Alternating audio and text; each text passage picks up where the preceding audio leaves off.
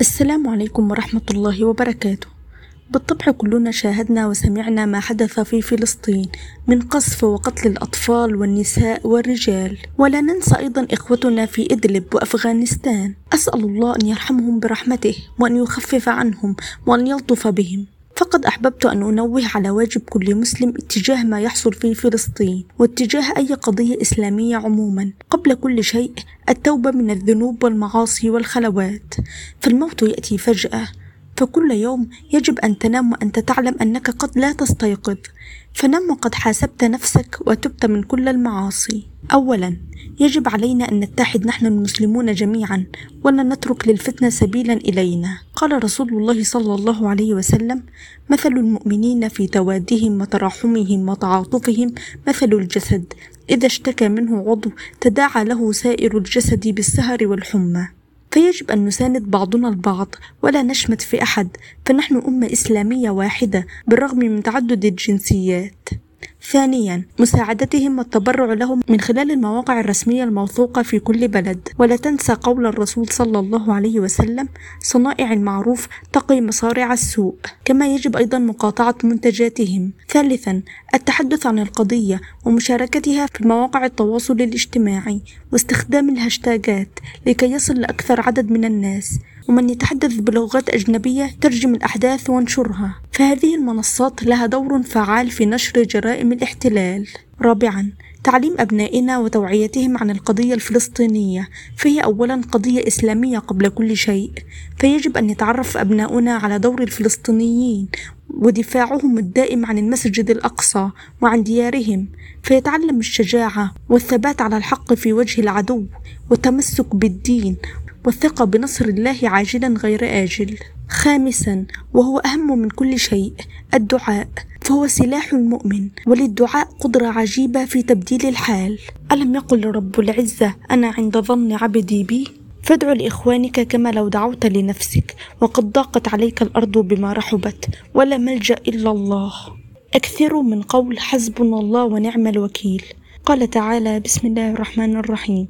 الذين قال لهم الناس إن الناس قد جمعوا لكم فاخشوهم فزادهم إيمانا وقالوا حسبنا الله ونعم الوكيل. فكانت النتيجة والعاقبة فانقلبوا بنعمة من الله وفضل لم يمسسهم سوء واتبعوا رضوان الله والله ذو فضل عظيم. عن أنس بن مالك أنه كان مع رسول الله صلى الله عليه وسلم جالسا ورجل يصلي ثم دعا اللهم إني أسألك بأن لك الحمد لا إله إلا أنت المنان بديع السماوات والأرض يا ذا الجلال والإكرام يا حي يا قيوم. فقال النبي صلى الله عليه وسلم لقد دعا الله باسمه العظيم الذي إذا دعي به أجاب وإذا سئل به أعطى.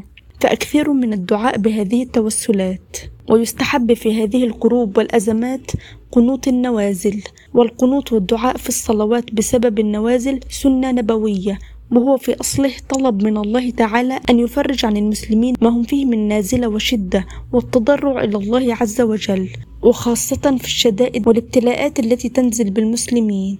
ويكون القنوت بعد الرفع من الركوع في آخر الركعة في الصلاة. وفي جميع الصلوات المفروضة جهرية كانت أو سرية.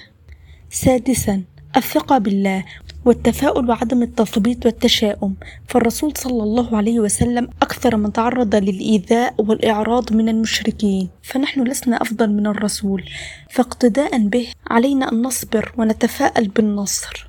قال تعالى بسم الله الرحمن الرحيم أم حسبتم أن تدخلوا الجنة ولما يأتكم مثل الذين خلوا من قبلكم؟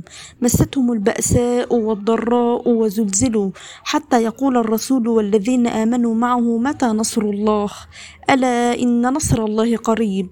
فقضاء الله تعالى يجري وفق حكمة تامة ومن ذلك تكفير السيئات ورفع الدرجات وتمحيص ما في قلوب المؤمنين واصطفاء الله منهم شهداء وتمييز الطيب من الخبيث. ومن أدعية الكرب فقد ثبت عنه صلى الله عليه وسلم أنه كان إذا حزبه أمر يقول لا إله إلا الله العظيم الحليم لا إله إلا الله رب العرش الكريم لا إله إلا الله رب السماوات والأرض ورب العرش العظيم. كما قال تعالى ولا تهنوا ولا تحزنوا وأنتم الأعلون إن كنتم مؤمنين.